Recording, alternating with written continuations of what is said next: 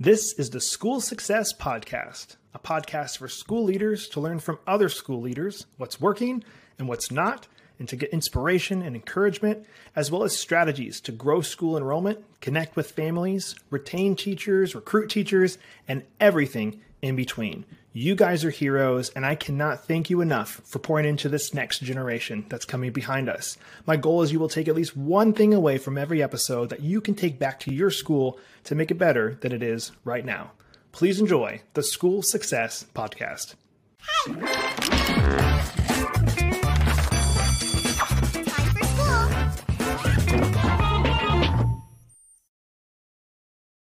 Hey, school success makers, welcome to another edition of the School Success Podcast. I'm your host, Mitchell Slater, and joined by a new friend out of the great state of Minnesota, Jaclyn Loween, who is the head of school at Alexandria Community Christian School in Alexandria, Minnesota.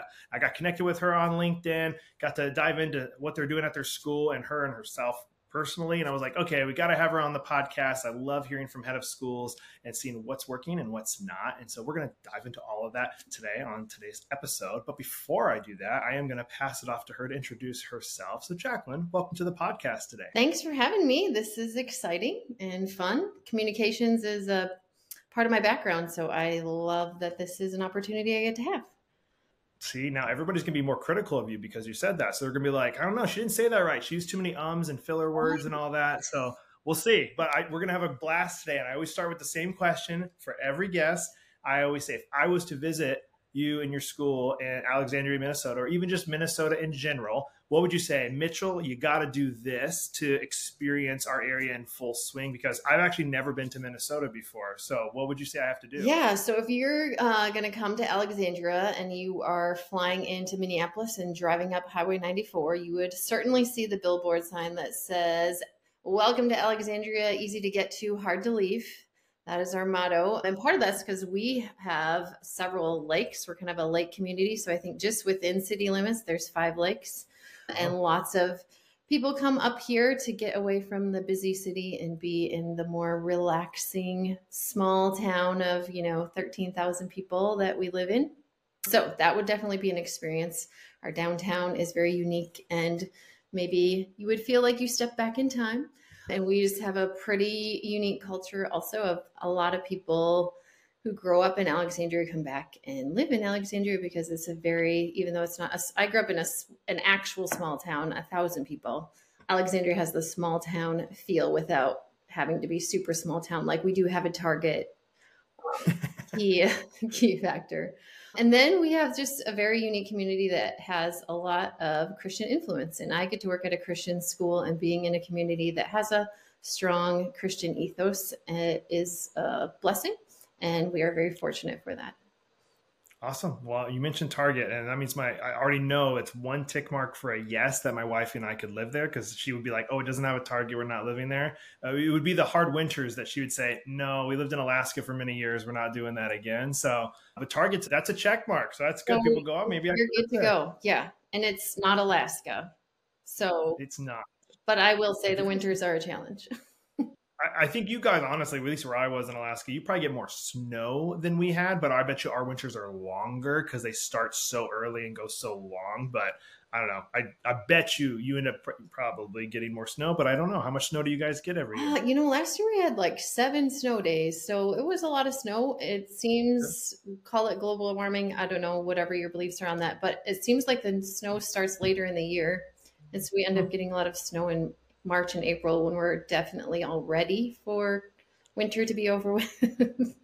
but then the summers are amazing. So the, there's that redemptive part of it that keeps people here. Good. Well, I'll add it to the list. I, I, I would love to. I love to go to a, a Vikings Bears game. I'm a diehard Chicago Bears fan, so maybe go, maybe I'll make a trip to the dome and go watch a Vikings. Yeah, game yeah. It's now U.S. Bank Stadium. Dome doesn't exist, so Wait, is it not a dome anymore? Well, it's it's a new stadium, so it's totally different. You have to. Oh, I, yeah, because it's not the it's a Metro. Isn't that what they call Metrodome? Yeah. Right. Yep. And yeah. Um, okay. I I think, and I'm not a football person, so someone's gonna like type in like that lady doesn't know what she's talking about. I believe they took the dome down and just rebuilt the stadium completely. I mean, that's probably when it fell from snowfall. I remember that was from a. Oh, I think that was you oh, guys. Maybe. There was some. Well, getting off track really quickly, but I do remember that when it fell and the snow was in the whole stadium and all that. But okay, fun stuff. Food. What would I try in food? What's Minnesota known for for for food? Anything? Um, hot dish. People, I think, in other parts of the country call it casserole, but lots of hot dishes. So probably tater tot hot dish would be at least Midwest, if not Minnesotan. So that's ground beef cream of mushroom soup, whatever mysterious vegetables you want to put in, and then tater tots on the top. Yep. I would say that's classic Minnesotan. You wouldn't find it at a restaurant though. You'd have to like be invited to someone's house. Okay, so it's a super popular, but not in a restaurant. So that's interesting. No. So I would say otherwise, it's like traditional, like burgers and okay, lots of farms and farmers, wholesome farm to table food. Hey, school success makers, just a really quick break from the episode to highlight our amazing sponsors over at America's Christian Credit Union. They are celebrating 65 years of service this year, and they provide essential school banking services and a tuition financing program for schools looking to reduce their risk and administrative burden. And you guys can find out all about them on their website, americaschristiancu.com forward slash schools. That's americaschristiancu.com forward slash schools. They are amazing over there, and I always like to say if you're a school that collects tuition and you have a hard time collecting all of tuition at the end of the year, maybe it comes around May, June, you're like, man, we only got collected 95 or 98% of what tuition was owed to our school. One of the things you can do is have your parents get a tuition financing loan through the credit union, and then they pay the credit union directly, and you get your funds up front at the beginning of the year as the school. So you don't have to chase people throughout the year, and you can focus on what you do best, and that is loving and educating your students. And it doesn't cost your school anything to do it. So check them out online, americaschristiancu.com forward slash schools. All right, back to the show. Okay, I, I, I love that type of food. So perfect. Well, hey, we'll dive into the the, the nitty gritty content Whoa. of today's episode. So before we dive in, let's hear about your school. Let's hear about also you and your journey to get to where you are, so people can kind of see those that are listening, like, okay, how did Jaclyn get to where she's at? So background, and then into the school uh, itself. Yeah. So I went to school to be a teacher because a lot of teachers had a huge influence on my life, and I wanted to be able to have influence on other students' lives to give back. And I really actually, for a while, struggled between wanting to be a missionary and a teacher. And then I learned about international education where you could be a teacher and a missionary and get paid. And I was like, that's beautiful. so, in that same time period, I met my husband, and he had lived overseas and worked at a school in South Korea. And we had very similar visions and missions for life. And we're like, hey, why don't we do this together instead of separately? So, we got married and moved over to South Korea I worked at an international school there for seven years. The first few years I taught English, and then the latter years we actually were dorm parents. So we had 36 teenagers who lived with us and our toddlers, and I learned a lot about kids and how they work and parents and parenting and lots of things, but I still got to teach. And so that was really amazing. And then about 12 years ago, we moved back to Minnesota to be around family and I was home with my kids for almost a decade. During that time, I'm I'm really a lot of my giftings are in knowledge and learning and wanting to know more. So being home was a bit of a challenge sometimes. So I decided to get my master's, and that was kind of my outlet. I got my master's in teaching and learning. And then my kids started school, and I started teaching a little bit part time here and there, and there wasn't really a great fit for me. I felt in my community for what I wanted to do. I had taught some part time, like university classes and different things, and taught middle school, and it just felt like there wasn't a great fit. So, had a little conversation with God about like, why did you give me all this experience in education if this isn't really going to work? And in that process, He gave me some ideas for a book so I was like, well, I guess I'll write a book and see where that takes me. And a lot of that was based on just what I know about how the brain works, but also what I know about the Bible. And then hearing a lot of people just struggle to know what God's made them to do. So the book is really about understanding how your experiences and your personality and your God given gifts and your talents and your relationships are all things God uses to say, here's your mission and purpose, run with it So that's what I was planning on doing. And then there was the school in town that had been around for a while, and I had been on their school board and volunteered some, but wasn't super invested there, just helped as I could. And their administrator had decided to resign, and they were looking for someone and I wasn't really looking to move into an administration at that point. My kids were still fairly young and I wasn't sure that's what I wanted. But they did a search and couldn't find anyone and my other hesitancy was I had never I've never taught anything younger kids younger than 5th grade and the position was for K-12 administrator and I did not feel confident in helping elementary teachers do their job because I really knew very little about what an elementary teacher did, other than I always knew that I never wanted to be an elementary teacher. and so I found a friend at church who had a background in elementary education and she's like well if you apply and we apply together maybe they'll take both of us and then you you know we'll specialize. And i was like okay deal. So that's what we did. Went to the board and said we're a package deal. You have to take us both or neither of us because she had no experience with high school. Um, and this was right when COVID hit. And so also we were navigating getting a school to stay open during COVID and also being new to administration. And really, that first year was how do we survive? How do we do this? But also, what do we need to do to be innovative? The school was really struggling to keep to increase enrollment and I knew that if I was going to leave there, that things would probably have to look a little bit different as far as how the academic academics were structured. And so asked the board, like, you know, if I if if I take on this role, do I have permission to adjust things to be probably very different than what they have been in the past, so that we can see if a different model would help the school to thrive.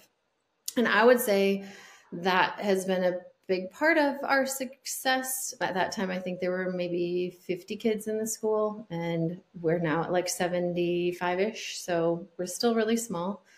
But I think that's important for people to know in that you don't have to be a huge school to innovate and still meet the needs of especially high school kids who are needing electives, needing to explore what they're good at, what they're not good at, what they like, having a variety of relationships uh, with adults. Because I know everybody's high school experience is a little bit different, but for me, I connected with a couple of teachers and maybe not with other other teachers. And had I not had the teachers that I connected with, I think my high school experience would have been been very different. And it wasn't like bad that I didn't connect with, say, my math teacher. That just was that's just how it was. So a big part of that was kind of deconstructing how we look at employing teachers. And instead of hiring full time teachers for our seventh through 12th grade, it was looking into our community and seeing if we could hire part time people who specialized in certain subjects. And as a private school, we prefer to hire licensed teachers, especially for our core content classes, but for electives, you do not need to have a licensed teacher. So what I started looking at was like, what are the who are the professionals in our community, or what are the resources in our community that um, people are already doing teaching in that could come into our classroom? Who are the stay-at-home moms with teaching degrees that don't want to work part-time? They really do just want to work, you know, every other day or whatever that looks like. Can we create a model that brings people in who don't want a full time teaching job or who are resourced in other ways so that our low salary doesn't have to provide for their family. So we switched the model and went from five full time staff to, I think, 19 part time staff, with some people working maybe one trimester and not the next two.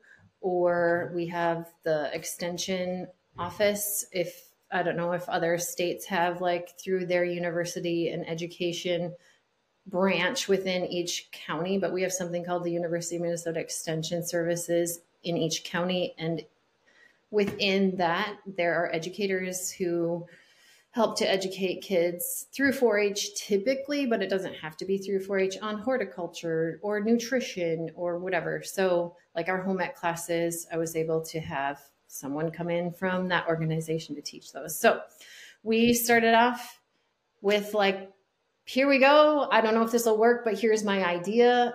The worst that can happen is that it doesn't work and we're in the same spot as we are right now, or it works. And as of right now, it seems like it's working. I think we're still highly under resourced, which I know one of the questions is the challenges, and that would be one of them. But for what we have and for where we're at as the, the size of school we are, I think we offer a ton more electives and opportunities than a lot of schools do. And that's because we just have a great community who bought into the idea and it's fun. Love it. All right, there's a lot to unpack there, and you are right. We when we I love your background. I love that you went to you were serving in South Korea with your husband and started with your toddlers, learning all that, and then being in that that world. I think that's really really cool and eye opening for them, and hopefully a big memory for their for them as even though they were young. But as you got over back into to Minnesota and got involved in the school. I love that you switched it, the, the model of like employees. And I actually hadn't heard, I haven't heard. I'm sure if somebody's done this, but I had never heard of it before, specifically on the podcast.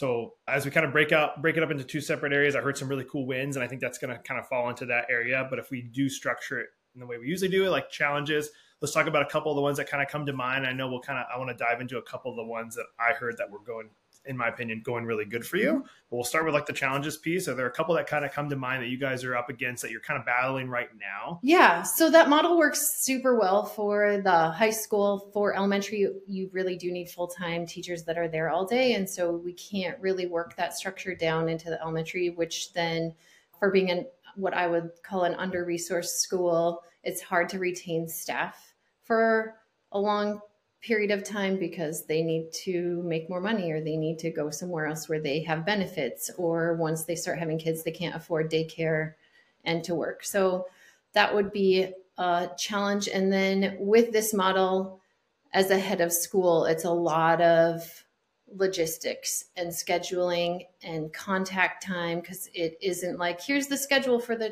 here for the year and this teacher is in room 1b and this teacher is in room 2c there is a lot of flexibility and communication and logistics and grace and patience that have to go with the fact that there are up to 22 people that I'm working with who have other jobs or other commitments, and we need to figure out how to make that work within our schedule and what our students need and like our normal day to day, while making sure that it's still of value to them, right? Because even as a part-time teacher or even a volunteer i believe that they won't return if they don't feel that what they're doing is valuable and life-giving.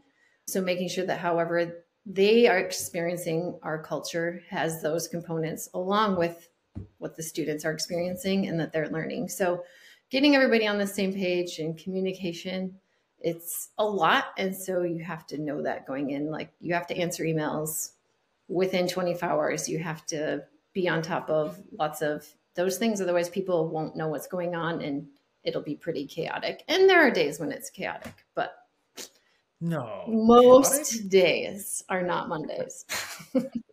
Good.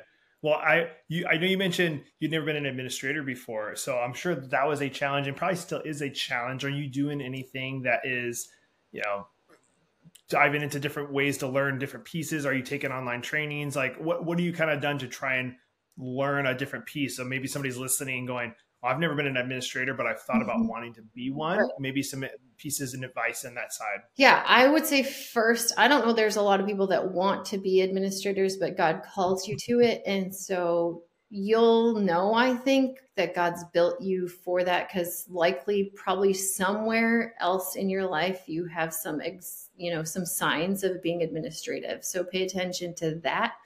I have been super blessed that I just have this network of amazing people within the Christian education world. And I don't know if this is a Minnesota nice thing or if this is a Christian education collaborative type thing. Um, but not long after I got into leading, there was a Christian education collaborative group that was meeting in the Twin Cities, which is two hours from us. So it's not close. Um, but having lived overseas and having lived in a big city, one of my things that I need is to get out of town sometimes. So it's like, great, I'm going to sign up for this thing and I'm going to go and learn. And I went and met with, you know, a bunch of educators that I obviously don't see on a daily basis, but I left realizing that why couldn't I collaborate with the Christian educators in my own little town? Because there's two other Christian schools in our town. And so I reached out to the admin of both of those schools and was like, Do you guys like ever, would you ever just want to get together for coffee? Would you ever just want to talk about what we could do to help each other? And both of them wrote back, like, we love that. We've never had any collaboration between our three schools before. It's always been pretty siloed. And it's like, great, let's get a date on the calendar. So that was probably a year ago in August, and we've met pretty much every month for coffee. And I learn a lot. We talk, I mean, we talk about logistical things like who do you have check your fire alarms all the way to like what are what language arts curriculum are you using or what standardized tests but then we also all three of us are the only and we're kind of leading our schools somewhat on our own, right? Like there's just us. There's not a superintendent and then three other principals. There's just us leading. So we get to be collaborative in that way. And then my high school biology teacher and athletic director actually works for the Minnesota Department of Ed and he coaches principals. And so once he learned that I was in administration, he's like, hey, this is my whole job. You just set up a time with me whenever you need to ask questions about your job. And he is one who's like, I don't know that I would even take the time to get an admin degree at this point because you're doing everything that you need to do and the things that you have questions on, you probably can find answers to. So unless you really want to do that because you want that certificate hanging in your office, I don't know that you need it because you're going to learn everything on the job that you need. So there's that. And then we are accredited through the, it's called ACSI, Association of Christian Schools International. And so I've happened to be able to link arms with three other administrators in Minnesota who are also ACSI schools. And we have a running email board of questions and, hey, do you have a manual for this? So God has abundantly provided that for me walking into a position that I definitely was not pre-equipped for in the natural natural sense of the word. So good. Yeah. Good. Well, I've noticed the schools we've been working with, the that community is whether it's Christian or even non-Christian, like they, they kind of come beside each other and as administrators and as just educators to help. So I'm, it sounds like that's happened, and I'm glad that's happened. And I know that you will obviously you've priority repaid that to other people of helping them, and that's it's encouraging to know that that's even out there. It's obviously even one of the reasons we I wanted to do this podcast is just another resource out there for educators to hopefully learn little nuggets from people who are doing something that maybe they never thought of before. And well and kids benefit. And i think that's what's different a lot of times in education is everything that that we try to do really the end result should be a benefit for kids the community or their families or the church. And so it does often feel like what we're doing collaboratively is far beyond like just a personal like i'm helping you out it's i'm helping these kids have a better future and i think that's yeah. unique and a great thing to be a part of on really hard days yeah and honestly this might sound semi cliche but it's it is truly generational impact what these schools are a part of and that's also that can be good and that can be extremely bad mm-hmm. so as you say take a you know a really bad school, a generational impact of not doing a great job, loving these students and getting them set up for success. And then that's passed on to kids and generations after. But it's also the flip side of being a really good teacher educator and pouring into these families and they feel equipped and they can go lead a family. Like both sides of that is huge. And I, I love the, I heard this earlier this year about how education's like the only industry maybe I'm maybe I'm it's not the only okay let's be honest but it's one of the only one of let's say that uh, only industries that touches every person in the world oh, right. like education in general and I love that every person's going to have to even if they're in other countries that don't have maybe a school per se they're you're going to be educated in some capacity with something it's like I want to help be a part of that in some way and so it's a high calling that these teachers have and I love that you have that calling and you love these students well they need that and I love trying to be a part of it in some capacity, like what we're doing right, right. now. Right, and I mean, I think in almost every newsletter that I send out, it's uh, just a reminder that today's students are tomorrow's leaders. So when I'm 60, the kids that I'm training up and equipping right now, they're they're going to be the ones leading. So do do I have time to invest in what their future is so that they can lead well once we're done and we hand off the baton? That's really important and it affects all of us whether we invest or or don't.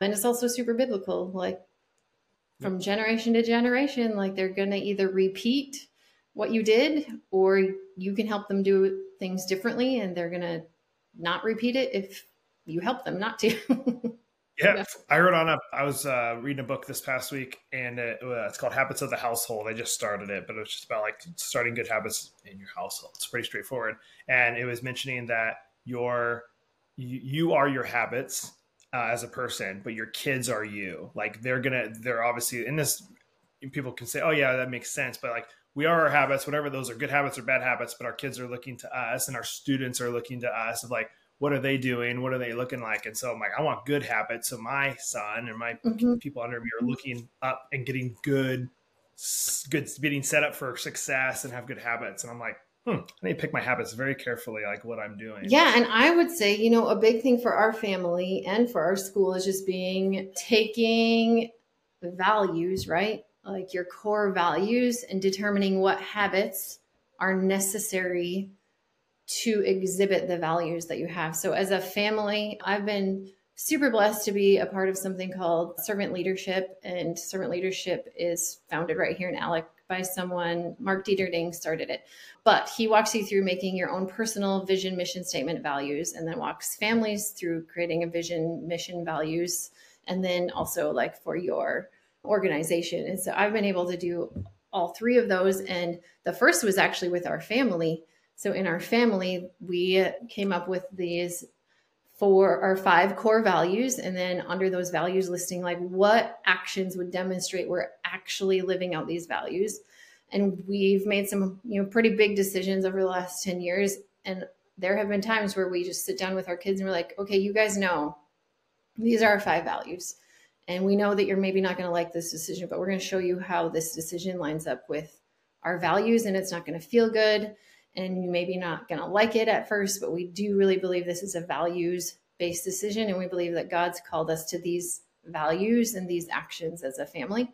And that's been huge for our family, but also then that's helped me with my leadership in our organization to just like my organization is just another big family that needs leading and loving and care and they need to know what's consistent because there's so many things there are lots of circumstances right that can change from from day to day or from year to year but the values really shouldn't really shouldn't change that much so our board probably three years ago went through a training on like here's our five values here's the habits that show we're living those values here's the verses that go with those values and i would say after three years this is the this is the year that I get to finally see fruit. Like I hear kids using the words from our values, or when I sit down and talk about decisions that need to get made, the values are the boss. I'm not the boss.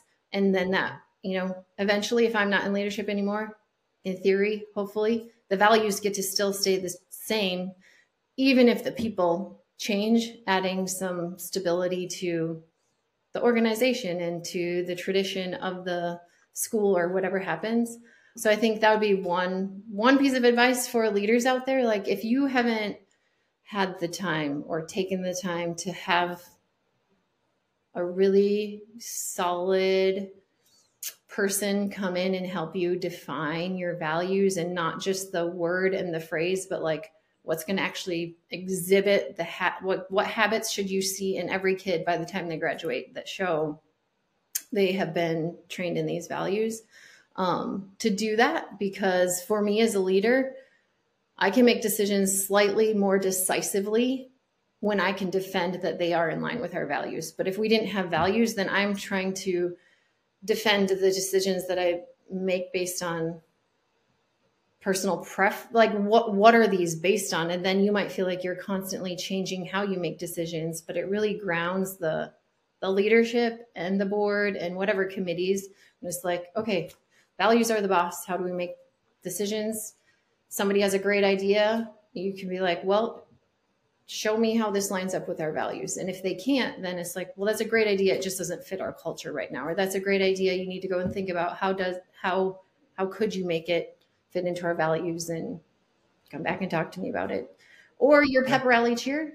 Last year ours was you have to put the school values to a song and it was pretty hilarious what some of the oh, kids came up with. So, you know, Hey, school success makers, just a really quick break from the episode to highlight our amazing sponsors over at America's Christian Credit Union. They are celebrating 65 years of service this year, and they provide essential school banking services and a tuition financing program for schools looking to reduce their risk and administrative burden. And you guys can find out all about them on their website, americaschristiancu.com forward slash schools. That's americaschristiancu.com forward slash schools. They are amazing over there, and I always like to say if you're a school mm-hmm. that collects tuition and you have a hard time collecting all of tuition at the end of the year, maybe it comes around May, June, you're like, man, we only got collected 95 or 98% of what tuition was owed to our school. One of the things you can do is have your parents get a tuition financing loan through the credit union, and then they pay the credit union directly, and you get your funds up front at the beginning of the year as the school. So you don't have to chase people throughout the year, and you can focus on what you do best, and that is loving and educating your students. And it doesn't cost your school anything to do it. So check them out online, americaschristiancu.com forward slash schools. All right, back to the show.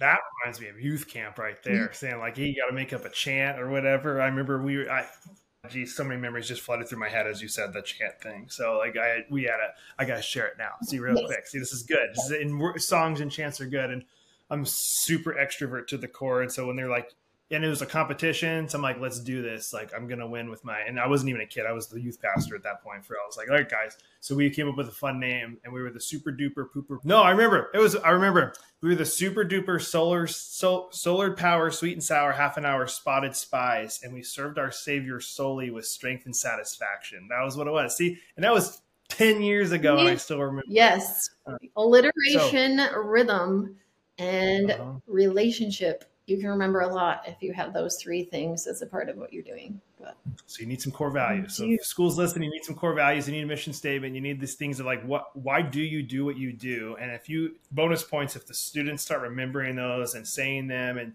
and as a as a leadership team, I mean, like why why I love having it on my side with my team is you know we. if something comes up that I need to make a decision on to go, this doesn't align with our, like, it doesn't align with us. So it's a no. Instead of just, like you said, using personal preference, to make a decision that could be bad. It's like, no, it actually just doesn't align with what we're doing. That's a no. Mm-hmm. And you know, and you can feel confident in saying these yeses and nos when you have actual direction of where you're you're trying to go. Yeah, it helps a ton. This is this is a good segue into what's going really good, honestly, because this is good, and I love that.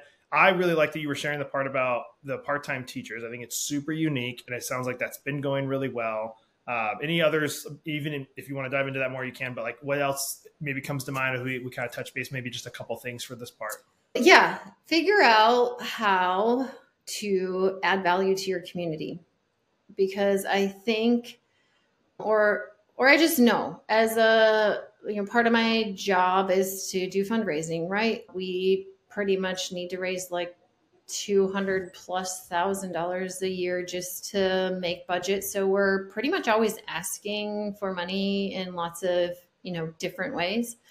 And so it can seem like as a Christian school, you're just taking in resources. And I think people willingly want to give and they are generous but also being very aware of okay so maybe we're not monetarily giving back to our community in that sense, but what can we do to add to the value of our community or what can we do to serve our community and help our students be a part of making our our greater community not just our little school community a better place so one thing we did last year is we teamed up with the other two parochial schools and we did a service project with all three of our schools on valentine's day and went out in the community handed out valentines and cookies and went to the post office and library like common places just I think to teach our kids to serve, but also to be in the community, being, being the representation of unity. Like if if kids can work together, guys, like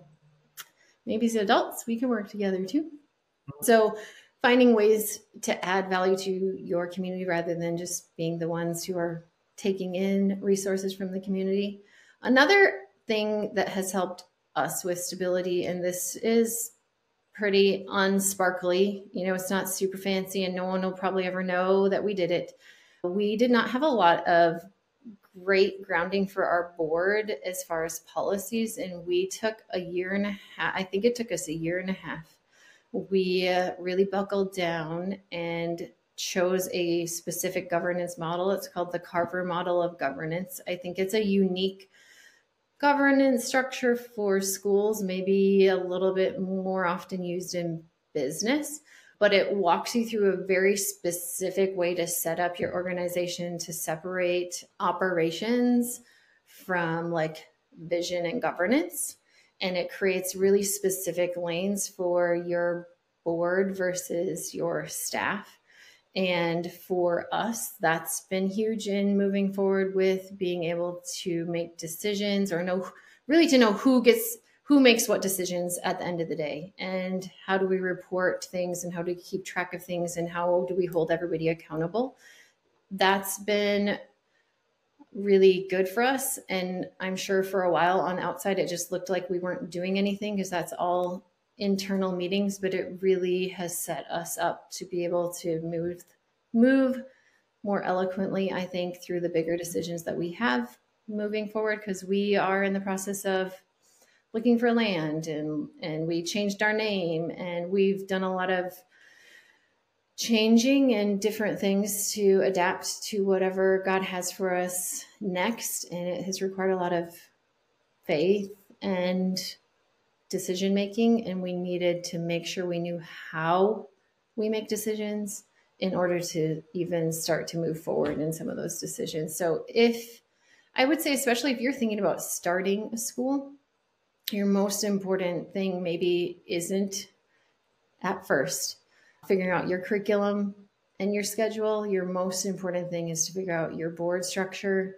how you're going to make decisions, who's in what lane, who who makes what decisions. Because at the end of the day, if you don't have that groundwork done, it's going to get really murky once you start to grow and once you start to make decisions. And then in that, making sure that you put the decision maker, you know, the best decision maker for that category in into position. So curriculum, right? Like the decision makers on the curriculum should be largely the people who are implementing the curriculum and using the curriculum that'd be the teachers and the and the staff so it seems really simple and like oh yeah but the work of putting together board policies isn't fun not a lot of people want to sign up to be on a board where that's what the plan is for the next 18 months because it's the fruit of it isn't super evident in the beginning so that'd be one piece of advice, especially if you're starting or if you're rebranding a school or whatever you're doing, getting those pieces in place really helps your leader to survive. well, you're getting ahead of me. See, my last question is supposed to be a piece of advice, and I got to ask it again. You got to come up with another, another one. one.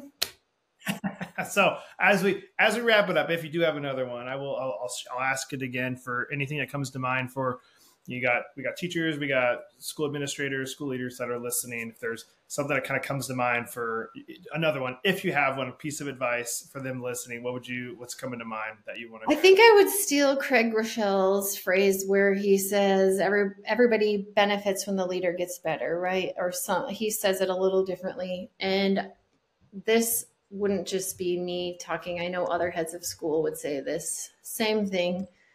As a leader, taking the time that you need to, for me as a Christian, spending time in my Bible in the morning, prayer, being structured and administrative, but also open to the Spirit to guide in those things is important. I probably spent a good two years every morning reading a proverb, and I just needed so much wisdom that wasn't available in my natural world. And for some reason, and I know it's the Holy Spirit, like the Proverbs really literally spoke to me on decisions that that I needed to make. But I had to set aside that time, right? In the morning, whether that was at 4:30 or 5:30 or whatever time, making sure that even in the midst of serving everybody else and doing the tasks that needed to get done, that I was letting the Lord minister to my heart. And I can tell when there's a week where things get a little bit crazy and I'm not getting that time in. It's my perspective on the world is not the best.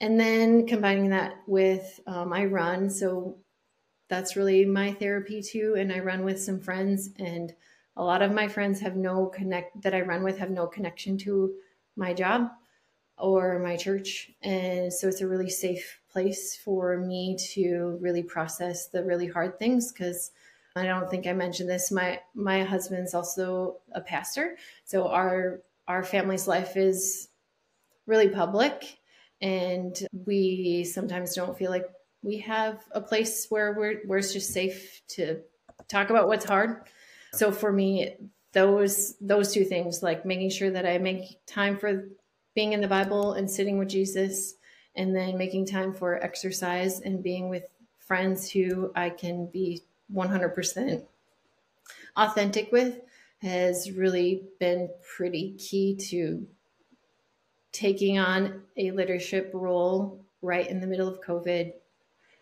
in the school that was struggling to be successful and then re you know revamping all of it all in a season where i wasn't i was not looking for this job. Like i wasn't i did not ask god like could you please give me a school leadership role?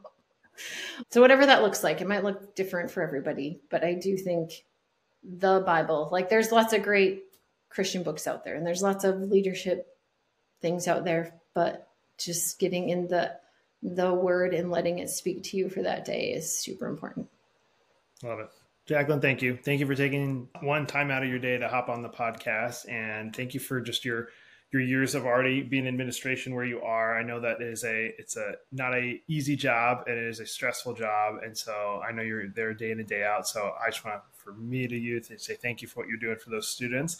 I'm sure they all love you and I'm sure the families love you. So keep doing what you're doing. I'm wishing you guys nothing but the best. And obviously we're here as a resource if there's ever anything we can do to help. But if I'm ever up in Minnesota, I'm gonna let you guys know. I'm gonna swing by. I'm gonna try some of this. Uh, this tater tot hot dish. Yeah, I'm gonna try some of this food. I gotta try. Yeah. well, thanks so much for having me, Mitchell. I appreciate it, and I hope that it's beneficial to other school leaders out there. And I'm excited to listen in on future sessions so I can learn. I love learning, love hearing new ideas, especially from outside of Minnesota or globally. I I love all the information. So Love it. Thanks, Jaclyn. Yeah. Have a good day.